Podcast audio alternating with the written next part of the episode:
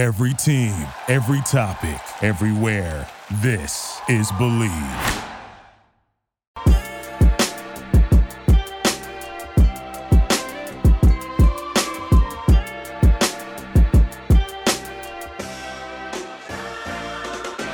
What's up, everyone, and welcome to another edition of Bleav in Falcons. I am your host, Will McFadden. It is officially draft day. The Falcons will be on the clock at pick number eight, barring any trades, which we covered in Tuesday's episode. So please go back and check that one out if you have not. But today, I will be giving you my final prediction for what the Falcons will be doing with the number eight, number eight pick as it stands right now. Um, before we get into my final prediction, will be which will be at the end of today's episode.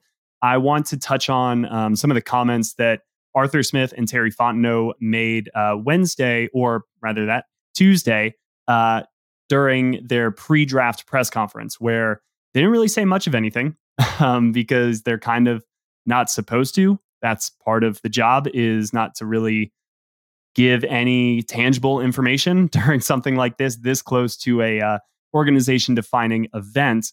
Um, but they did get into something that I found very interesting, and that is essentially, you know, what all goes into defining best player available and kind of how they go about this process of choosing, you know, between players that may seem very, very similar on the surface and may kind of fill um, the same type of niche in their mind. And so that was really interesting. I kind of am connecting some dots here, but I'll break down all of my thought process to you. Just know that's not, you know, coming from the team. This is me taking what they said in response to various different answers and then kind of reading between the lines, connecting some dots. So we'll get into all of that um, first. And then in the back half, I'm going to segue that into kind of my final prediction. So hopefully, my goal is to paint a nice, big, beautiful picture of what the Falcons might be thinking, um, not just in the first round, but the entirety of their approach to the draft. And then ultimately, what that could mean for that number eight overall pick. So that is what we've got on tap for you guys today. Please, if you've enjoyed our podcast content and you're looking to find us elsewhere, you can find us on YouTube now. It is at the uh, Bleav in Falcons YouTube channel. Currently, we're just loading the videos of our podcast up. But I'm hoping to grow the channel and figure out some really cool, interesting, different ways to use it to maybe differentiate our video and audio content. But right now, learning on the fly. Honestly, I'm just really excited that uh, Wednesday's show featured a little bit of thumbnail artwork from you guys. So uh, we'll we'll just keep growing slowly but surely, one step at a time, um, like my four month old child. Uh, so that is where we are at. We are learning all the way around in the McFadden household. Um, so before we get into a little bit of draft talk, betonline.ag is your number one source for all the basketball info, stats, news, and scores that you need. Get the latest odds and lines, including player reports for this year's NBA playoffs. BetOnline is always your sports information headquarters this season, and they've got you covered for all your sports wagering needs basketball, Major League Baseball, the NHL, and right on down to UFC and boxing. You can find it all over at BetOnline. It has the fastest and easiest way to get your betting info, including live betting options, your favorite casino and card games, which you can play right from your home. So head to the website today or use your mobile device to get in on the action. Be sure to use our promo code BLEAV, that's B L E A V, to receive your 50% welcome bonus on your first deposit. Bet online, where the game starts. All right. So let's talk a little bit about what Terry Fontenot and Arthur Smith had to say during their pre-draft press conference on Tuesday. Mostly Terry Fontenot's uh, comments because that's the glory of draft time is that the general manager is the one that usually has to answer a lot of the questions. And although we hear from Arthur Smith throughout the entirety of the, entirety of the season uh, and training camp, and you know he has to do a lot of speaking. And, you know, I don't think he's the most verbose guy in the world. Um, he got to sit back and just kind of throw in some one liners there. So I'm sure he really in, enjoyed that. But as I mentioned up at the top, the main thing I want to discuss is just how do they go about calculating best player available, right? Like, is it is it just best? What does best mean? That's so subjective. At various points, best could mean, all right, what is the most overall talented player that we think is is available right now? Well, if you're the Carolina Panthers, that's kind of the question you're trying to answer. Is it just literally who is the best player left on the board? okay, well, are you taking position completely out of it? Is positional value a factor in all of this? What if you have three really good players at that position already? So there is no true just like best player available. Uh, I mean, I guess there's a purist out there that is truly just like, nope, this guard is better than anybody else here. So we're we're taking, you know, like I'm sure there are people out there that that think that that should just be the philosophy, but as with everything, there's a lot more nuance to this. There's a lot of gray areas. There are contradictions. There are things that pop up along the way that you didn't necessarily plan for, and you got to adjust. And that is what, frankly, the last two weeks have really been about for a lot of these NFL teams: is contingency plans, scenarios, just different role playing. All right, we're gonna we're gonna figure out what would happen if this happens. All right, what happens if the Titans call and they offer us X, Y, and Z?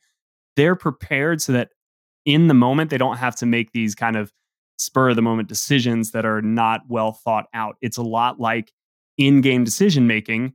They practice all throughout the week in the lead up to Sunday. Well, they're doing the same thing for the draft. They're practicing all throughout the week in the lead up to Thursday. Um, so, the first key thing that I think Terry Fontenot said when it came to just their approach to the draft and ordering players and things like that is that players are grouped into categories. Um, he didn't go into specifics about what those categories are, but you know maybe it's it's like a blue chip or a red chip player coming out of high school right? You generally have your your top 50 or maybe your blue chip guys and your top the rest of the, your top 50 or the 100 after that are your red chip guys. Um, so that could be a grouping now there could be or a, uh, you know a category and players are grouped within that category um, it's unclear how many guys uh, how many categories a single guy can belong to um, whether or not they refine all of that down. They didn't go into specifics, nor should they, again, because they're competing against 31 other teams. But you can have multiple players in a group. And a way that I like to think about this, or at least the personal way that I've experienced something like this, is if you play fantasy football, the way that I like to go about uh, a fantasy draft is instead of having literally my players ranked one through 150, which is insane. Um, I just put them in tiers. And let's say I've got a, a group of receivers, you know, for receivers, running backs, tight ends, quarterbacks, whatever. And I've got three quarterbacks in my first tier. And these are guys, you know, Josh Allen, Jalen Hurts. Usually it's another running quarterback. So like Justin Fields, if if let's see he turns into that type of player, Lamar Jackson, right? He's probably a better example. Um, those would be my tier one quarterbacks. Now, I know that those are probably going to be the top three in any order on a lot of people's lists. So that means they're probably the priority for a lot of guys. Now, whether or not I have Josh Allen as my true priority or Lamar Jackson, I don't necessarily need to figure that out at this moment. Yes, I probably know my true preference, but it's these are three guys who are looped or lumped together in this category for whatever reason. And generally, that's going to be because they're capable of immense week to week production at the quarterback position in fantasy because of their rushing production. So that is one example of how I group them together. Now, wide receiver, let's say you've got much bigger uh, categories of players, and, and in a category, there's 16 players, and they're my tier five receivers. And these guys could go anywhere from the fifth round to the end of the sixth round. I'm going to kind of be looking at that and say, all right, how many of my tier five receivers do I have left? How many of my tier four running backs do I have left? You know, and then you start comparing them positionally. And that is kind of what I think they're they're looking at here is is it's a way to lump together players for quick reference, knowing and dissecting then inside of these categories, how do we like them and, and layer them that way. But when they say best player available, and this is a quote from Terry Fontenot, when we say best player available, the key is don't reach for a need. So I think we get a little hung up on, on the word best. And really, it's just a reminder to say, hey, need doesn't trump everything. We don't want to just take, you know, the the sixth best running back, maybe a round early, purely because, you know, the other three running backs who are higher on our board just went one, two, three. So now we're gonna panic and we're gonna say, well, we really needed a running back. We were planning on taking running back. So now we're gonna take the next best guy who probably deserves to go a round and a half later. That's the goal here, is not just to put a need above talent. You want to add talent first and foremost. And if it ends up addressing a need, that's awesome. And that's a factor, but it's just not the factor. That's kind of what best player available means. So the other thing is each decision impacts the next. And, and that is something that, you know, trades are not totally made in a vacuum. what Terry was Terry Fontenot was saying was that essentially when you make a trade or, or you take a player, they take a player at eight, and let's say it is Bijan Robinson. All right, let's say they take Bijan Robinson at number eight. Now all of a sudden, if they had Jahmyr Gibbs kind of pretty high up their overall board of, of talented players, and maybe they weren't comfortable with taking Bijan in the first round, but you know they felt better about Jahmyr Gibbs. But the way that everything fell, all right, that changed. We're taking Bijan. Maybe they move back or whatever. All of a sudden, you know, do you do you take a running back in that second round? And this is a little bit reductive because it's obviously you wouldn't do something like that, but it is. I think uh, a lesson in just how these are all interconnected choices. And that is why best player available is not totally absolute. That you do still have to take positional need into account because as you're building your draft, like a fantasy draft, you're not just going to take seven wide receivers. You've got to build out the entirety of your roster. So one decision impacts the next, but that also is true with trades. All right. So if we're going to move back five spots, what are we going to get in return? What type of player are we still going to land? And then, all right, we've moved back back, let's look at the remainder of our picks. Is there a place we can move up and we can recoup this value or we can make a little inroad and get even more value on this back end? That is what Terry Fontenot was kind of getting at is that everything is interconnected. What he said was, you know, if we see a player that we want, we want to try to figure out a way to get him. And each pick, whether we are talking about the first pick or the pick in the third round, it's going to affect that next move. What are the resources that we have, the type of ammo we can play with? who are the guys that we want and then it goes from there and and you kind of wheel and deal and you figure out okay well if we do this then how does that impact this next and sometimes that impacts the type of player and type of categories that you're looking at okay well if we're giving getting rid of our two fourth round picks well all of a sudden what are we taking away potentially special teams help so do we feel value is great enough earned elsewhere that we're okay with losing to potentially quality special teams players moving forward. These are all parts of the discussions that are happening. The next point, and it kind of touches back a little bit on that how do you define the BPA? Is the key is not to reach to fill a need, not to avoid addressing a need. And the quote that I kind of singled out here from Terry Fontenot uh, for this point is now you're in the fourth round, and depending on what you've done, now you have these particular players in this category, and it's the same category. So you've got five players in the same category but you can go a different way, maybe in the order of those players than you would before because of what you've done. And I know I kind of butchered. I that's not a direct quote. I started kind of editorializing there right in the middle of of doing a real quote, but basically you can go a different way because of what you've done before. So if you've got that tier five of wide receivers that I'm talking about, let's say maybe they added a big physical red zone threat. And at the top of tier five, I've got again, he wouldn't be in tier five, but Mike Evans, big physical red zone threat. Well, now my needs have changed. Now all of a sudden, Tyreek Hill may move to the top of, of that ranking because I'm looking for a different body because of what I've already acquired. So you start to see how best player available does evolve sometimes to match what are you needing in that moment or what are you preferring in that moment. Maybe need is too strong of a word. Maybe collectively, as a society, we need to not use uh, such harsh terms. I'm totally kidding uh, right there. We can continue to use the word need. It's not going to be canceled, everybody. Good news. Please rejoice. Finally, roles can matter just as, as much as positions. And kind of alluding to what I was just saying about the fourth round and what you're going to be giving up. When the Falcons are building their draft board, I do believe that they factor in roles probably just as much as as positions. Now, obviously, you need guys who can play certain positions, but the Falcons talk all the time about positionless football. What they really want are players that they can clearly envision a role for in a way that they can impact the team. Now, they that may not be fully realized in year one.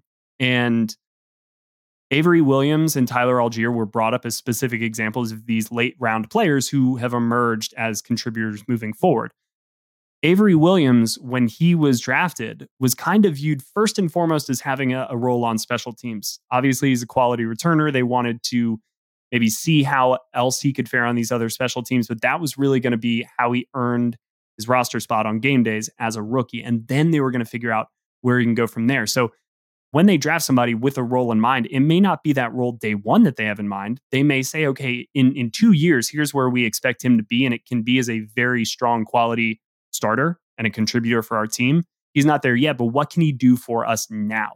And that is what where Avery Williams and Tyler Allgeier both could help in special teams in the short term. So Williams, as a returner, has kind of cemented himself as one of the best punt returners. Last year, by average, he was the best punt returner in the league, but also a solid weapon on, on kick return. But here's kind of the key, and, and what I think they're what speaks well to their philosophy is that you never know what's going to happen. Your plans change. And if you're only planning things for the short term, the day to day, the week to week, the month to month, instead of the year to year, you get into trouble. Avery Williams was drafted as a cornerback. They flipped him over to running back in year two in training camp. And now he's kind of a little bit of a gadget weapon, receiving back on offense, but he's still a mean contributor on special teams. So getting players like this, where you do have a clear defined usage for them in mind, allows you to kind of figure it out as you go along, figure all the rest out. But you get those good players, and at least they can help you in the short term. So I do think that roles, especially as you get into the back end of day two and into day three, how do these guys help us immediately? But also, how can they grow? And is this a very small role that we've got them in right now? And is that kind of are we just going to keep them in that small role forever? Because maybe that's not the guy we want to draft. But is this a guy who can fill a small role for us now with the upside to slowly and meticulously grow that role, get it a little bit bigger, and then they develop into the player that you expect while gaining the confidence, seeing the fruits of their labor kind of come to fruition and, and reap their rewards by getting more playing time, by having that um, investment kind of return twofold on them. And now they're getting to see what they ultimately want to have happen as well. And I think that is where you really do build a strong culture. You develop through the draft. Um, and it starts with the plan that they're developing right now and knowing exactly who you want and why. Um, but when we say it just best player available, there's so, so, so much more to it than just, hey, all right, he's the fifth guy on the board, he's the sixth guy on the board, we're going with number five. Even though when we talk about needs, that is what I think a lot of people attribute the nuance to. Um, but no, best player available is very, very nuanced.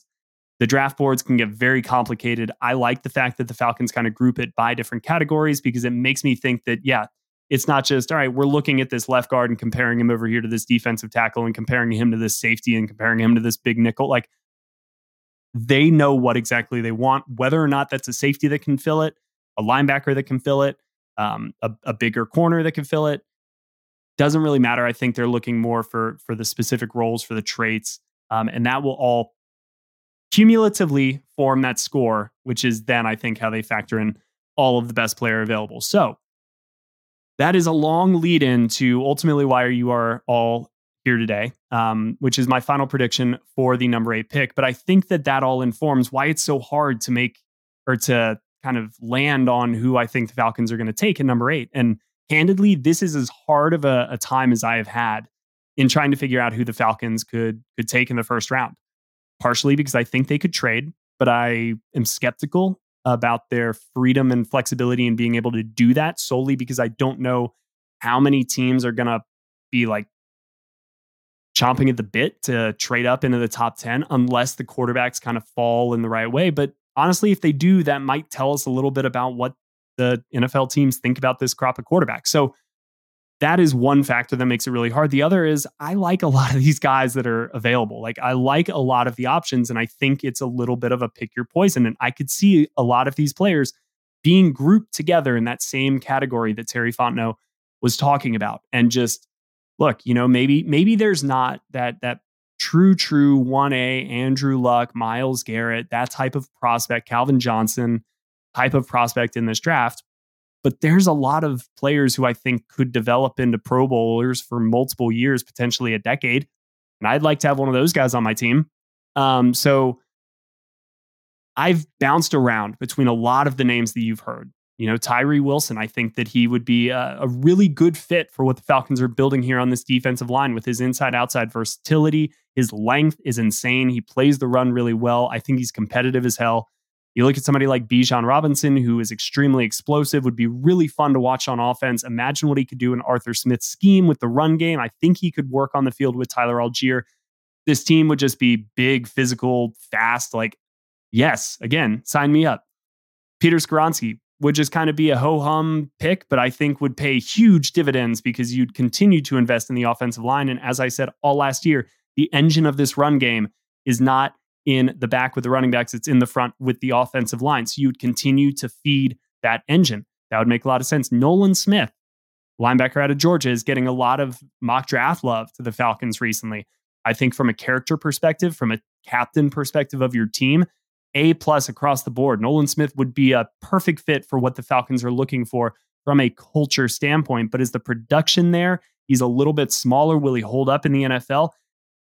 I like a lot of these things about a lot of these players, but there's also some negatives. So that's what makes it really, really hard to decide between any of them. But I had to decide, and my choice for who the Falcons are going to take at number eight tonight is Devon Witherspoon, cornerback out of Illinois. Uh, the more that I've thought about it, I think that they have shown that the secondary matters to them a lot. They've invested heavily in the secondary this offseason, be it through trades like Jeff Okudah um, or Mike Hughes or free agency signing Jessie Bates. With Casey Hayward no longer gone, that hurts some of the depth or no longer here. He could potentially come back again, a failed physical. I don't want to see what happens with that. But the depth takes a little bit of a hit. I think that certainly does not prohibit you from drafting a top corner by by bringing in Jeff Okudah. This is a, a group that needs depth just as much as it needs starting end talent. And the Falcons have said they are not afraid to add talent on top of talent. Jeff Okudah has not done enough in this league to to warrant just being the clear front running starter from day one. So I think that cornerback is absolutely on the table. And in Witherspoon, you're getting a really, really strong competitor, one of the most competitive players, I think, in this draft. In fact, here's a quote from Lovie Smith uh, mentioned in Dane Brugler's massive and appropriately named uh, draft report called The Beast, uh, which you can find on The Athletic if you're a subscriber. But the quote from Lovie Smith probably the toughest guy on the team, pound for pound. No one competes harder than him. That is about Devon Witherspoon. And you look at Ryan Nielsen, where he comes from in New Orleans. He didn't have a hand in the secondary, but a lot of their secondary players are these chirping, high energy. We're going to hit you hard in the mouth and let you know about it. And then we're going to get our fans hype. We're going to pick off the pass and run to the end zone, and then we're going to all do that damn frustrating little pose thing. Gets under my skin every time, but that is the point. I think the Falcons need a player like that who is going to really, really be the juice on the back end. He's a good tackler, and the Falcons really need that in the secondary to kind of add with Jessie Bates. They can kind of overhaul, I think, their tackling reliability in the secondary by adding a player like Witherspoon. He is a little bit of a ball hawk. He's a gambler. He's grabby at the top, a little bit too much for my liking, but that can be coached out of him.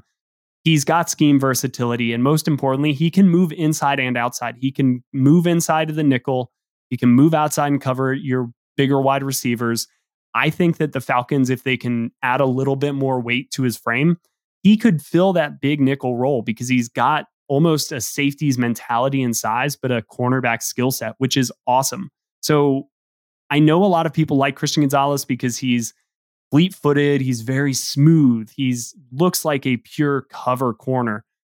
But I just think Witherspoon has this dog to him that I, I would like to see the Falcons add to this defense. Not to say that they don't have some guys with an edge to them, but I'd like to see somebody in the secondary who really play in and play out has that fire. And so for that reason, Devon Witherspoon is my pick here. I I think the Falcons value the secondary, and in one offseason, you can turn the secondary from a relative weakness into, on paper, one of the better units in the entire league. I'll call that a good offseason. you know, like if you had told me that that was going to be the case um, four months ago, I probably would be like, yep, sure. I'll take that. Let's do it. Um, so they can accomplish that. I wonder if Witherspoon will still be there. And that is part of what I was getting at is why it's so hard to make this particular choice is any of the guys that I mentioned. Tyree Wilson, probably not Bijan Robinson, um, you know, but Christian Gonzalez, any of those guys can be drafted before number eight, right? Like that's the beauty of this event, and it's what I uh, talked about for so long in the open is is just how these contingency plans are all needed because things when the live bullets start flying, it gets really crazy on draft night. But we are just hours away from it actually uh, getting underway, and I could not be more excited for whoever the Falcons draft. Um, it's going to be a welcome addition to a team that is, you know, I hate saying this because every year the team that wins the offseason, you know, doesn't actually win during the season. Cough Jags, cough forever, Jags. Um, but I love what the Falcons have done this offseason. So I'm really excited to see what they continue to do in the draft. I think it'll only be good things. Um, but regardless of what happens, you will hear again from me tonight, right after the pick is made. I'm going to do a quick rapid reaction. Going to test out doing it as a live stream. Never done that before. So uh, fingers crossed. Um, but I'll get something up to you guys very quickly, in the very least, in an audio format. Um, so be on the lookout on the podcast feeds for that. And then Friday morning, Ovi and I will be hopping on uh, later tonight once final round is over to recap kind of everything that's happened, who the Falcons picked, how it impacts the team, where they might go after the first round, um, and what remains ahead of them. So that is all coming up ahead of y'all. But first, we're going to have the NFL draft. So kick back, enjoy it. The Falcons are, you know, going to make a big pick for the future of their franchise, but I like what they've done so far, and I, I can't wait to see who it is. Uh, so that will do it for today's show. Thank you guys so much, as always, for listening. It was presented by Bet Online. Share the word, spread the word if you can. Um, let them know that they can find us on their preferred podcast platform. Just search Bleav in Falcons. Check out our Bleav in Falcons YouTube channel. You can follow me, Will McFadden, on Twitter at Will McFadden. Uh, honestly, it's it's 2023. You can just Google my name, and all of my social channels will probably pull up. Um, so yeah, that's the easiest way to find me. But thank you guys again so, so much for listening. It really means the world to me. A lot of uh, blood, sweat, and tears has been poured into this podcast and now this YouTube channel. So, thank you guys so, so much. Um, but that's it for me today. We'll see you guys on the flip side of the draft. Until then, everyone, take care.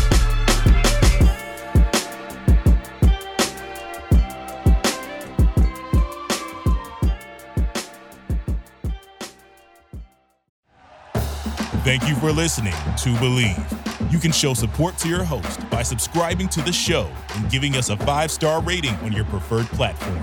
Check us out at Bleav.com and search for B L E A V on YouTube.